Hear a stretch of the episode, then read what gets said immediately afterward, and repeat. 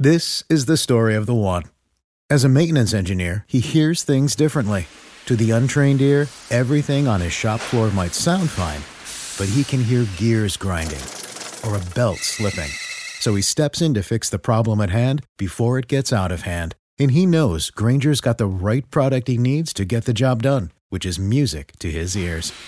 Call, clickgrainger.com, or just stop by. Granger, for the ones who get it done. What's the easiest choice you can make? Window instead of middle seat? Picking a vendor who sends a great gift basket? Outsourcing business tasks you hate? What about selling with Shopify?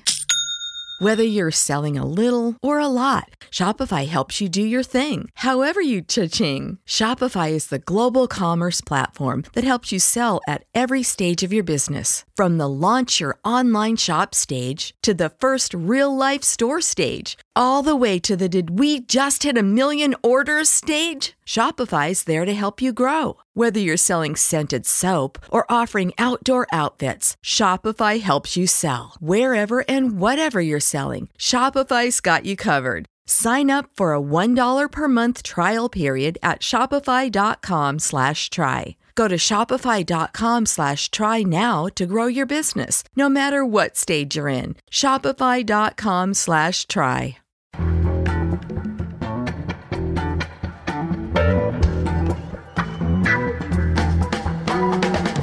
From The Nation magazine, this is Start Making Sense political talk without the boring parts. I'm Jon Wiener. Today we want to talk about what Trump has actually done, the policy changes he's made, as opposed to the bizarre tweets, the strange press conferences, and the wild public appearances. Zoe Carpenter has that report. We'll talk with her later in the show. Also, it's hard, but we want to take our eyes off the latest crises in the White House and take a look at the political horizon, at the steps we need to take towards the Democrats retaking the House and state governments in the years to come. That requires doing something about gerrymandering. And on that front, we have some good news from Wisconsin. John Nichols, our man in Madison, will explain. First up, Donald Trump's nominee for the Supreme Court it's Neil Gorsuch. He's a federal appeals court judge in Denver. For comment, we turn to David Cole. He's the nation's legal affairs correspondent, and he's the author most recently of the book Engines of Liberty The Power of Citizen Activists to Make Constitutional Law. Most important, he's national legal director of the ACLU. David Cole, welcome back. Thanks for having me, Jon. So, how would you describe Neil Gorsuch? You know, I think he would describe himself as modeled on the justice that he has been nominated to replace, uh, Antonin Scalia. Uh, he he um, has praised Justice Scalia. He has said that he tries to uh, read uh, both the Constitution and statutes uh, in the way that Justice Scalia did, which means that he is an originalist uh, and a textualist. Um, and those are uh, essentially uh, words that mean that when uh, addressing a constitutional question, we ask, well, what did the framers of the Constitution mean by the words when they adopted them 200 years ago? Uh, and and that and only that is what is protected by the Constitution. And that's a view that very few justices on the Supreme Court over the history of the Supreme Court have adopted. Most justices have taken the view that that was a starting point, the text is a starting point, but that it was written in fairly broad terms, things like due process, equal protection, cruel and unusual punishment, broad terms so that it could evolve over time, so that it could develop through both the evolving norms of the society and the development of uh, of legal precedent. And only Justice Scalia and Justice Thomas take a, a hardline originalist view. Uh, Judge Gorsuch, uh, uh, my understanding is. Uh, is is close to them in in taking that kind of view of the Constitution. Let's talk about Hobby Lobby. So, a Hobby Lobby uh, was a case in which a business that did not that objected on religious grounds to providing certain contraceptive services to its employees through Affordable Care Act insurance sued to say that they had a religious freedom right under the Religious Freedom Restoration Act, a statute enacted by Congress, uh, to an exemption from the requirement that they be, in their words, compelled to provide contraception that they deemed to be uh, inconsistent with their religious scruples. And Judge Gorsuch uh, ruled for them, said that they did indeed, under the statute, have that exemption. It went up to the Supreme Court, uh, and the, the court affirmed him five to four, finding that there was such an exemption. Although I, I, I would say that the court said there was an exemption largely because it found that there was a way to se- essentially give the religious business their uh, right of free exercise and not deny the women uh, access to contraception. Uh, and since that that alternative existed, the court said the uh, government has to provide it. Legal and civil rights groups have blasted Trump's nomination of Neil Gorsuch. They say he's a tool of conservative activists who would gut protections for clean air and water and safe food and medicine. What are his critics uh, talking about? Uh, I'm not 100% sure, but I think that, that that that criticism is directed at his view that courts should not defer to administrative agencies it's a fairly technical point, although it has you know it has significance. It's a it's it's a doctrine was handed down in a case called Chevron, and it says that when Congress drafts a statute broadly, and there's a question as to how to interpret the statute, the agency which is empowered to enforce the statute ought to be given a fair amount of discretion in how it interprets the statute. And so a court should not ask, what's the proper interpretation of the statute when they're reviewing agency action under the statute. They should instead say, well, did the agency adopt a reasonable construction of the statute, even if it's not the one we would adopt. And so, what that leads to is giving agencies more room to maneuver, more uh, leeway uh, in in the way that they interpret the statutes that are uh, that, that that they're empowered to enforce. And the idea is that they're the experts and they're the ones that Congress delegated power to, and the court should respect that. Judge Gorsuch doesn't take that view. He thinks Chevron deference is not justified. That interpretation of statutes is a judicial uh, a judicial responsibility. Shouldn't be deferred to uh, shouldn't be deferring to agencies on that ground. You know that that will play out differently depending on you know who's in, in charge of the agencies. Uh, you know I think liberals might actually prefer to have courts take very careful look at, uh, at agency actions under this administration. Of course, the nomination now goes to the Senate. Oregon Senator Jeff Merkley has uh, said he's going to filibuster the Gorsuch nomination. He says Gorsuch does not deserve confirmation because the process that led to his nomination was illegitimate. Remind us what the objection is here.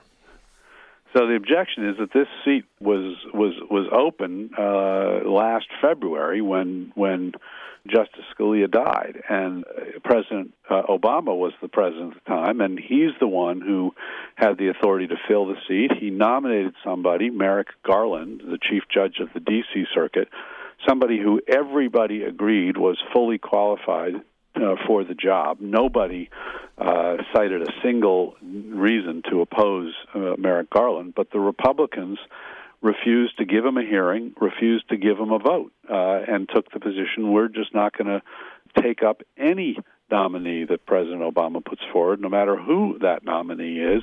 Uh, we're going to let the people decide uh, and, and let the next president uh, make that decision. And, and, and so they essentially robbed uh, President Obama of his prerogative as a sitting president to to pick a replacement justice on the Supreme Court. So, what's the ACLU going to do now? Does the ACLU take a, a position on uh, presidential no- nominees to the court? So we we have a long-standing policy of neither endorsing nor opposing nominees to the court or uh, to federal to federal office. Uh, generally, we're a nonpartisan organization. We can speak out, raise our concerns, uh, and we always have, um, but we don't take a position, yay or nay. Well, let's talk about the last week of litigation for the ACLU. It was the ACLU that went to court on Saturday when Muslim travelers were being detained at JFK and other airports under uh, Trump's executive order that we call it the the Muslim travel ban, and it was the ACLU that won that emergency nationwide stay preventing deportation of immigrants detained at uh, airports. Where do we stand on these issues now, and what's going to happen next? So the first thing I'd say is that we, it was the ACLU, although it was in conjunction with a Yale Law School clinic and with the National Immigration Law uh, Center. Um, so it was a, it was a team of lawyers uh, that put together an incredible you know, acted incredibly quickly. The, yeah. the, the order came down at 4:30. We had the, the case filed that night, and then and by the next night we had a nationwide injunction. So uh, you know, the law generally moves very slowly. Not in this instance, and and uh, it's a credit to all the lawyers who were involved. Uh, but it was only a temporary stay, and uh, and so the ultimate validity of the executive order remains an open question. There have been uh, numerous lawsuits filed since uh, that initial lawsuit in Brooklyn. There was a, an injunction issued in Massachusetts. There was an injunction issued in Virginia. There's a lawsuit in Washington in which the um, the state of Washington has uh, has has sued to challenge the uh, the order. We are preparing a a broader establishment clause challenge, which we expect to file this week. So we're just at the beginning of this process, not the end. But you know, I think it was just incredible to see the public reaction, the the pe- people going out to airports, you know, across the country to express their solidarity with uh, immigrants and their opposition to this uh, this order. You know, I mean, the last place I'd want to be if I didn't have to be there is an airport. Mm-hmm. Uh, you know, and, and they're not pleasant places to be, and yet people went out in droves across the country uh, to speak up for immigrants' rights and, and, and against this, this order. You've written a book about the power of citizen activists. What do you see as the relationship between that kind of uh, massive demonstrations on Saturday and the litigation that the ACLU went to court that afternoon to, to file?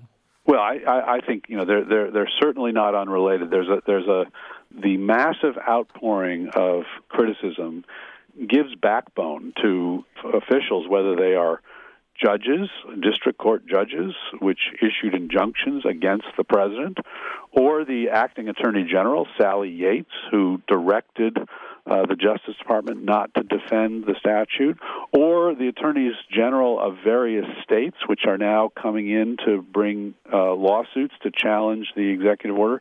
That doesn't happen unless uh, there is a sense among those government officials that there is broad based concern about the government action. You don't stand up against the president if you think nobody cares or the president's you know acting in a way that everybody supports. Um, so it's critically important that uh, that people came out in the way that they did. Uh, uh, absolutely, I, I don't think we you know the cases would have come out the same way. I don't think you'd see the same kind of condemnation across the board had you not had those kinds of uh, demonstrations.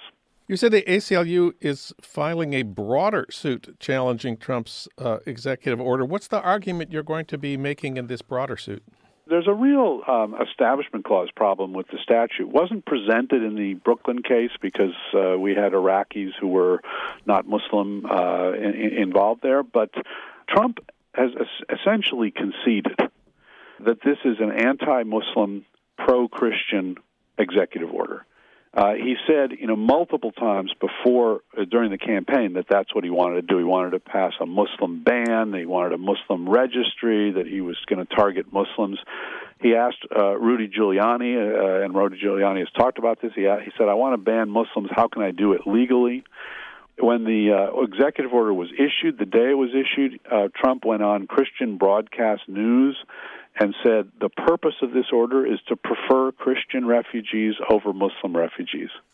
Well, that's just flatly unconstitutional under the religion clauses of our Constitution. The, the purpose of the Establishment Clause uh, is to ensure that the government remains neutral as between religions. We don't want the state favoring one religion over another religion. We don't want the state mixed up in religious disputes and taking sides on religious issues.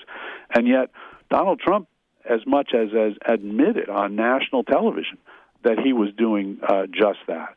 So we are preparing a, a, a, an establishment clause challenge, as I say, will be filed later this week that, that makes that argument.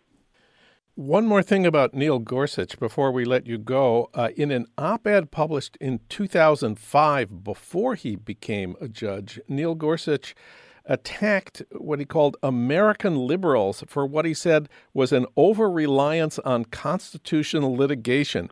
He said that liberals had a quote, overweening addiction to the courtroom, close quote. Do you have any idea who he might have been talking about there? I don't know, maybe the ACLU? David Cole, thank you for your work. Thanks to the ACLU for its work. Congratulations on your victories over the past weeks, and thanks for talking with us today. Always great to talk to you, Jon. Bye bye.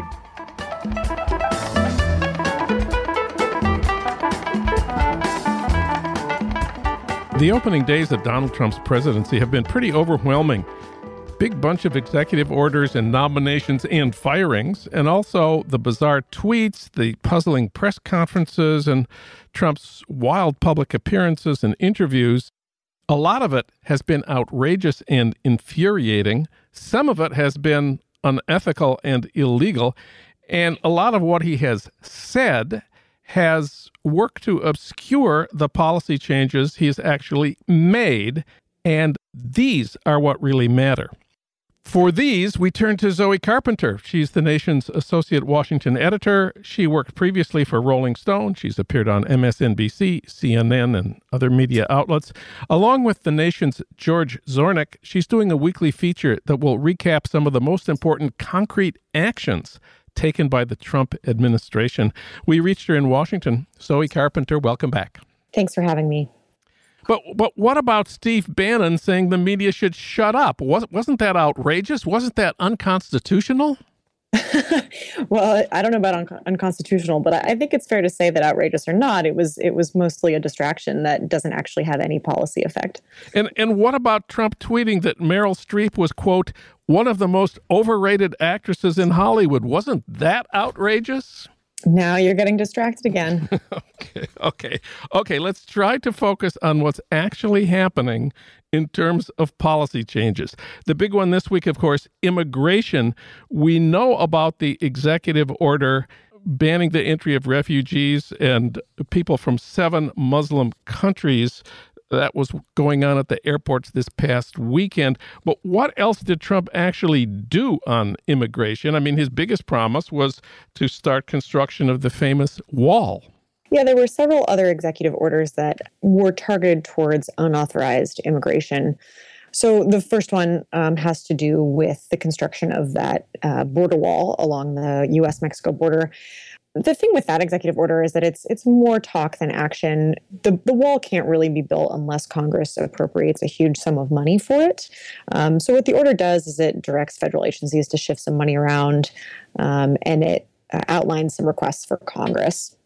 Another significant one that that actually could have more of an impact immediately is an order that broadens which which undocumented people can actually be prior, prioritized for deportation. So previously, under the Obama administration, people with criminal convictions or criminal records were uh, prioritized for deportation, um, and that did apply to lots of people who only had minor offenses on their record. So it was already a pretty broad category. But now, under Trump's order, basically anyone that a Border Patrol officer judges to be a threat um, can be prioritized for deportation. So that's a really broad category. Also, there is an order to expand detention centers, including more privately run facilities, um, which have been shown to have really inadequate care for, for detainees um, also in order to, to hire more immigration officers. But again, that would require money from Congress. And what about the sanctuary cities? He has talked about stripping federal funding from sanctuary cities. These are places where, of course, the police refuse to cooperate with federal immigration authorities by providing information about people they come in contact with. What is Trump actually proposing or ordering about the sanctuary cities? Well, it's a pretty broad and somewhat vague order. In theory, it would stop all federal funding to these so called sanctuary cities.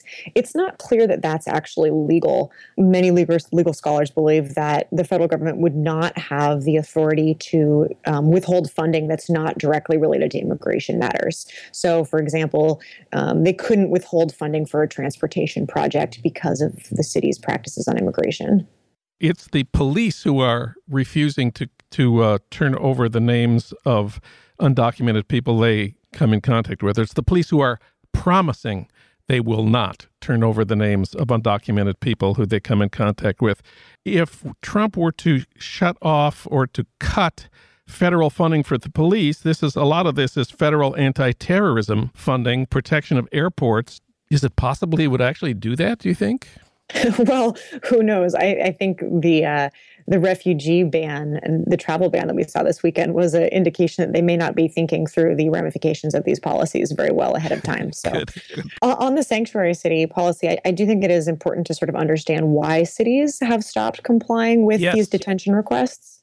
And it's because cities were getting sued for holding people for longer than they normally do. And so, under the Fourth Amendment, the cities were liable to claims um, for you know holding people for too for too long for unconstitutional periods of time.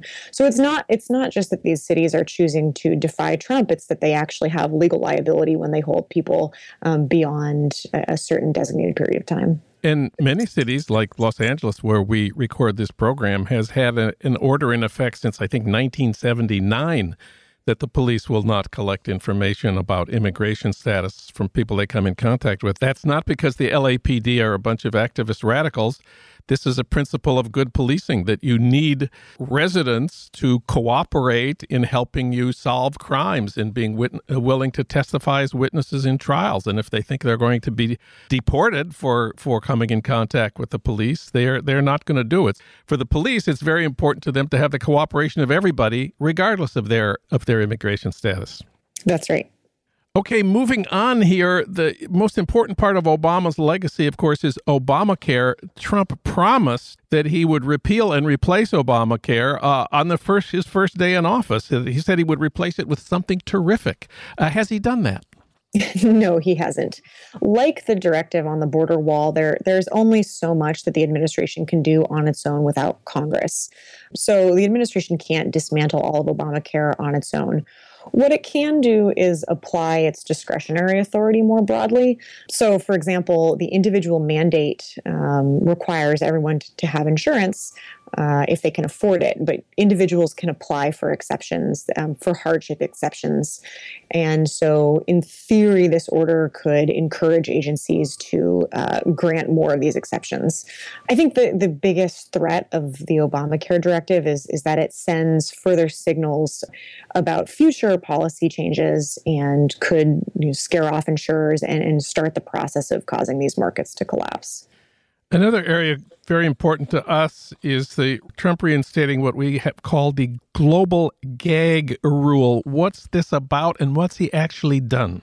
So the global gag rule it's a Reagan era policy that's been uh, reinstated or revoked at the beginning of every administration since then along party lines.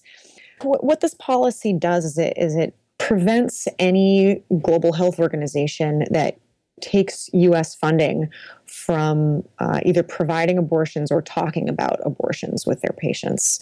Um, and, you know, there, there's already a different rule called the Helms Amendment that prevents organizations from using US money um, to provide abortions. But what this law does is broadens that to say you can't use any source of funding to, to provide or, to, or talk about abortions if you want to also receive US funding and and so I think that the critical thing to know about the Trump admin, uh, the Trump rule is that um, it expands this policy. Formerly, it applied to only family planning funding, which is about a six hundred million dollar pot of funding.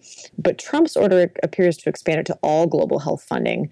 Um, which is about $9.5 billion. Wow. So, say an organization um, is getting some funding from the US to fight malaria, and that organization has a separate program that's not U.S. funded, but but is part of that same organization um, that deals with that deals with women, pregnant women, and may speak to them about their options, which include might include abortion.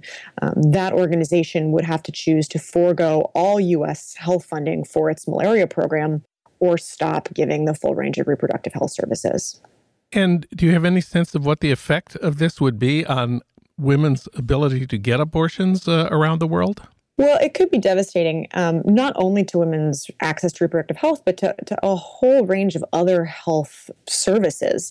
Many of these organizations that are providing reproductive health services are also providing other critical care. Um, they're providing contraception, which is incredibly important for the fight against HIV and AIDS. Uh, and once you start disrupting these supply chains, for example, the contraceptive supply chains in especially rural parts of developing countries um, in Latin America, in Africa, uh, you can really run into some, some big problems. And I think the final thing to understand is that this policy is um, most likely going to be counterproductive because the policy has been reinstated and revoked so many times. It's sort of a perfect control experiment to, to see what its effect is. And so there's there's good evidence um, from previous research that what happens when you instate this policy is abortion rates actually go up because um, women don't have good access to contraception once you interrupt the work of these types of organizations. Um, so there are more unplanned pregnancies and also then uh, more abortions. Of course, we've also been very concerned about the Keystone XL pipeline and the Dakota Access pipeline in South Dakota. Tremendous popular mobilization by the uh, climate movement succeeded in blocking both of uh, those. What is Trump doing with the pipelines now? So he issued uh, presidential memorandums last week uh, to restart both both of those pipelines. Well, restart the pipeline in the case of Keystone, and to approve the pipeline in the case of the Dakota Access Pipeline. Again, neither of those orders will have an immediate impact. Um, in the case of the Dakota Access Pipeline, the Army Corps of Engineers is still in its review process, and that process can't just be preempted by this order in the case of the Keystone process or the Keystone pipeline, there are economic reasons why that pipeline might, might not still go forward. Um, I think we can expect continued resistance on the ground from activists in both cases. So there, there are still things to be determined, although um, it's worth noting that TransCanada has resubmitted its application uh, for the Keystone pipeline already. Uh, we're speaking on Tuesday afternoon, so we're not going to cover the things that Trump did on uh, later in the week. But I, I did see the news that White House said on Monday that President Trump would leave in place the Obama administration's 2014 order that created new workplace protections for gay, lesbian, bisexual, and transgender people the uh, official statement re- said the pre- quote President Trump continues to be respectful and supportive of LGBTQ rights. I'm kind of amazed they actually used that uh, that phrase. So this is one executive action he is not taking. One of Obama's executive actions he's leaving in place. What do you make of that? Well, I think that it may just be that this is a fight that would have been particularly heated domestically, and they've just decided they don't want to take on this fight right now. Um, I do think there will be pressure for more actions that support quote unquote religious freedom, and, and that could conflict with this laws. I don't think we should take the fact that this particular Obama directive is staying in place as you know the last word. Okay, in a minute or two we have left here, there have been some some uh, alarming uh, executive orders blacking out communications. Tell us about that. Yeah, these weren't official orders. Um, they were internal communications instructing employees at multiple agencies to stop communicating with the public. Um, there was a directive that all environmental assessments and reports from the EPA would have to be reviewed by political staff, and then social media accounts getting closed down. So I think this is just a, a sort of a signal of a broader effort to control um, and centralize all communications so that, for example, scientific information on global warming that might be inconvenient to the administration's priorities vis a vis energy policy aren't released to the public. Zoe Carpenter, along with George Zornick, she's doing a weekly feature that will recap some of the most important concrete actions taken by the Trump administration. Read it at thenation.com. Thank you, Zoe. Always a pleasure.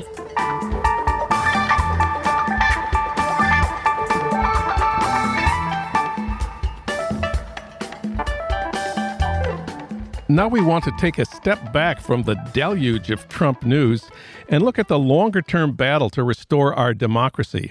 Nothing has done more to sustain Republican power in the House of Representatives and in the states than the gerrymandering of legislative and congressional district lines. That's the work of Republican politicians in the states. They've used their control of state governments to warp election results in their favor. One of the worst offenders has been Wisconsin, Scott Walker's Republican Wisconsin. But now we have some really good news about ending gerrymandering in Wisconsin, a court decision that could transform our political future. For that, we turn to our man in Madison, John Nichols. Of course, he's the nation's national affairs correspondent, and his most recent book is People Get Ready. Hi, John. Hey, it's great to be with you, Jon. So, what's the good news from Wisconsin? Well, yeah, it's not that common that I get to report good news from Wisconsin. Right. So, um, yeah, this is encouraging. And if you want to understand one of the most frustrating things about Donald Trump's presidency, uh, it is the fact that he was given the office with the support of only 46% of the American people after losing in the popular vote about 3 million. And yet he has this immense power. And that power is not rooted in the fact of his election, but rooted in the fact that Republicans control both the Senate narrowly there, but also the House of Representatives. And so, you know, how we constitute our legislative chambers at the state and national level is a very big deal. It it really uh, defines whether we're able to push back against power and whether we're able to, you know, mobilize in the streets and then connect with, you know, some grouping in a state capital or the national capital to stop something bad from happening. So, gerrymandering, this process by which you create legislative districts or congressional districts that are overwhelmingly erring toward one party uh, as opposed to the other, which create the clear electoral bias. Um, this is a big deal. And Wisconsin has had arguably some of the worst gerrymandering, not just in its legislative districts, but in its congressional districts. And remember, legislatures draw congressional districts largely around the country. To such an extent that in 2012, when Barack Obama carried the state of Wisconsin, when Tammy Baldwin was easily elected as a progressive Democrat to the U.S. Senate, Democrats won roughly 175,000 more votes for state legislative seats than Republicans. And yet, Republicans got uh, an almost 20 seat margin in the state legislature, right, in the state house. And so there's a disproportionality there. There's a dysfunction there. That plays out at the federal level as well. In that same year, uh, 2012, Democrats actually won the accumulated national vote for congressional seats, for House seats, and yet um, disproportionately, Republicans ended up with control of the House. So when you draw these lines in so biased a way uh, that you actually reverse the will of the people, that you overwhelm the will of the people, that's a big deal. And what has happened is a group of lawyers, national lawyers, but particularly here in Wisconsin, because Wisconsin is one of the most egregious examples of this in the country, uh, they developed a legal strategy that makes a constitutional argument that says essentially, you know, you've created an unequal circumstance. You don't have equal protection. You don't have basic fairness because there is such an imbalance in particular districts that people aren't represented. That there that tremendous numbers of voters uh, cannot have their will uh, expressed through a fair and contested election. And it's much more complicated than that. I don't want you know. There's a there's a great deal more to it. But once you communicate that baseline, you start to understand. Well, of course, most people would agree with that. What's remarkable is that in November, these lawyers got a three judge federal panel to agree with their position.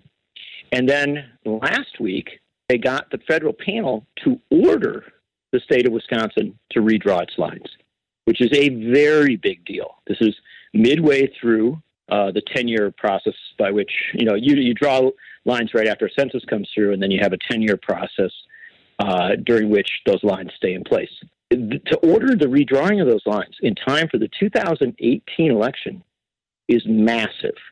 And what's interesting about this is because this case is almost certain to go to the U.S. Supreme Court, there's a very good likelihood, not a guarantee, that Wisconsin might actually have the physical presence pre- precedent of redrawn lines, uh, as well as this very good ruling. And it's something to put on the desk, and I'll be very blunt with you, to put on the desk of Anthony Kennedy, right, the mm. swing judge yes. on the court, and to say, look, we know you're not some big lefty, but we also know you're not some big partisan. And here's a basic practical reality, something that is profoundly unfair, that really does err against basic premises of the American experiment, including some constitutional precepts. Won't you join with some grouping of, of judge, justices here to rule gerrymandering unacceptable? If the court were to do that, now again, that's a big if. I understand all the complexities with the court, but if the court were to do that, that precedent would go almost certainly beyond Wisconsin and create standing uh, to overturn radically gerrymandered districts across the country. Now, let's be clear on what ending gerrymandering will not do. By itself, it would not change the statewide vote for president, and Trump carried Wisconsin narrowly. Wouldn't change the statewide vote for governor. Wisconsin elected Scott Walker. And it wouldn't change the statewide vote for senator. Our man Russ Feingold lost. But it will change the really important things you're talking about, especially the House districts. Those are going to be completely redrawn nationwide after the 2020 census. Now is the time that we have to mobilize to have Democrats in place in state legislatures when the 2020 census leads to a redrawing of legislative uh, district lines. And here we're talking about control of the House.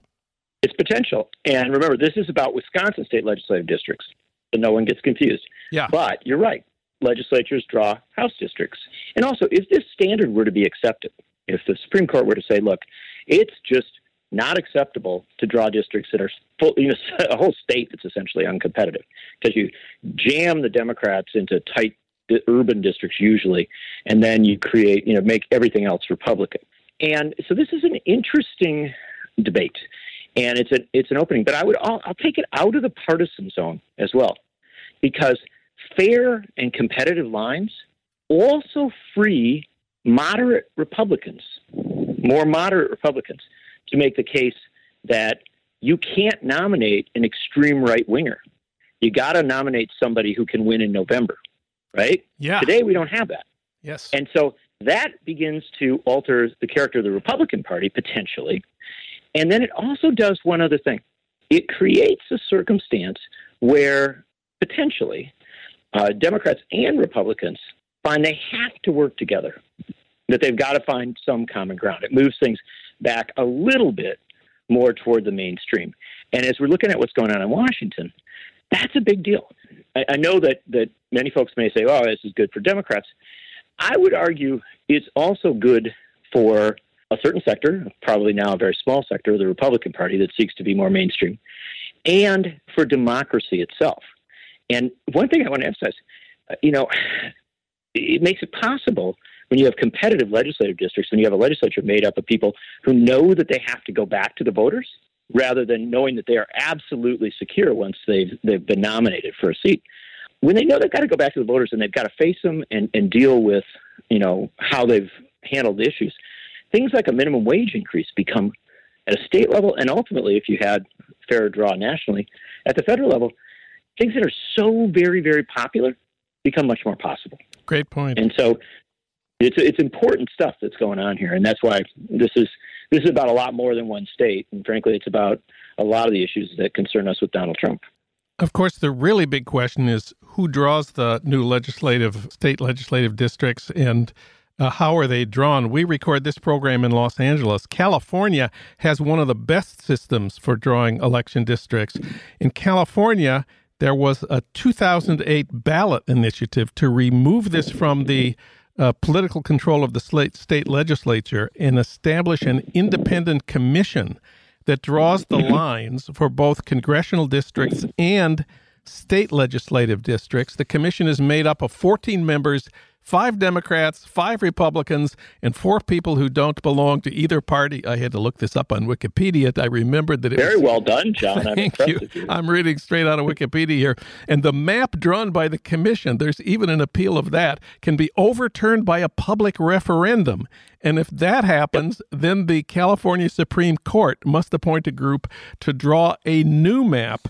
So, uh, taking it out of the partisan zone uh, into the hands mm-hmm. of an independent commission that has representatives from across the political spectrum, subject to the will of the voters through referendum, that is a really democratic way of doing this. And let's just notice what happened in California after after that. Democrats won control of all state offices and a huge majority of the congressional seats. And that's a part of this that's, that's significant. Once you have kind of freed the process up, and remember, in Wisconsin, there is no independent com- commission. This goes back to the legislature. Yeah. But obviously, the legislature is under pressure now because the courts are watching. And of course, if you were to draw incredibly unfair lines, you have the possibility of somebody filing, certain, the certainty of somebody filing for an injunction, and potentially a situation where the courts would draw the, the lines. And so the legislature now has a, you know, a bit of a pressure to draw fairer districts. And we'll see how that all plays out. I'm not trying to be rose colored glasses here. I think there's a lot of struggles on the political side. There's also real struggles on the legal side going up through the courts. But one of the things, one of the mistakes that people make is to assume that when the lines are drawn fairly, you know where things are going to turn out because you think, well, there's some hidden majority that favors my side or your side or something like that. The reality is that when you free the process up, it does become more reflective of the sentiments of the great mass of people. Now, in California, a state that voted two to one for Hillary Clinton over Donald Trump, it's not particularly surprising that you have, you know, if you're reflecting the popular sentiments, you're going to have an overwhelmingly democratic circumstance. That's that's the reality of the politics of the state. Um, in other states, however, you would have much more competitive politics, and I'm not going to tell you that Wisconsin, Michigan, Pennsylvania, a bunch of these other states would necessarily immediately flip over to being Democratic. I don't think that's the case. What I do think is the case is that in these competitive states, if the mood of the country and if the mood of those states shifts toward a revulsion with Donald Trump, right? Let's say that people, even people who voted for Trump, decide, wow, this is really going in a bad direction. If you have fair lines, you have the potential for a wave election that pushes back against an authoritarian or, or simply irresponsible rule. And this is why, as we talk about Trump, as we talk about you know, Paul Ryan and other folks, we have to bring in this structural side. We have to recognize, you know, the first duty is solidarity. First duty is to stand up to that which is being done wrong in the immediate moment.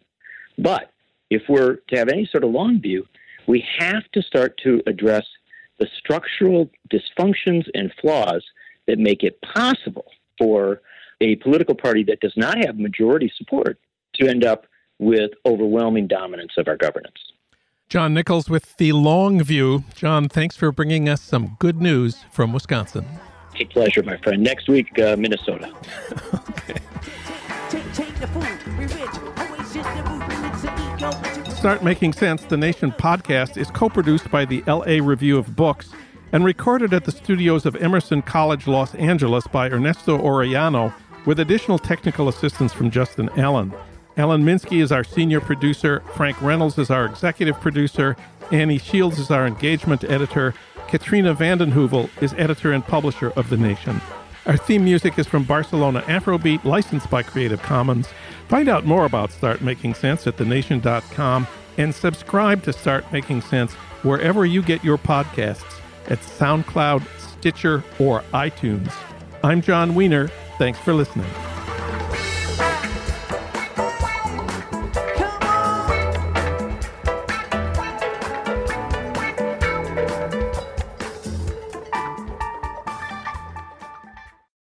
This is the story of the one. As a maintenance engineer, he hears things differently. To the untrained ear, everything on his shop floor might sound fine, but he can hear gears grinding or a belt slipping. So he steps in to fix the problem at hand before it gets out of hand And he knows Grainger's got the right product he needs to get the job done, which is music to his ears. Call, clickgrainger.com, or just stop by. Granger, for the ones who get it done. When you visit Arizona, time is measured in moments, not minutes. Like the moment your work stress disappears as you kayak through the canyons. Or the moment you discover the life changing effects of prickly pear chocolate. But nothing beats the moment you see the Grand Canyon for the very first time. Visit a new state of mind. Learn more at hereyouareaz.com.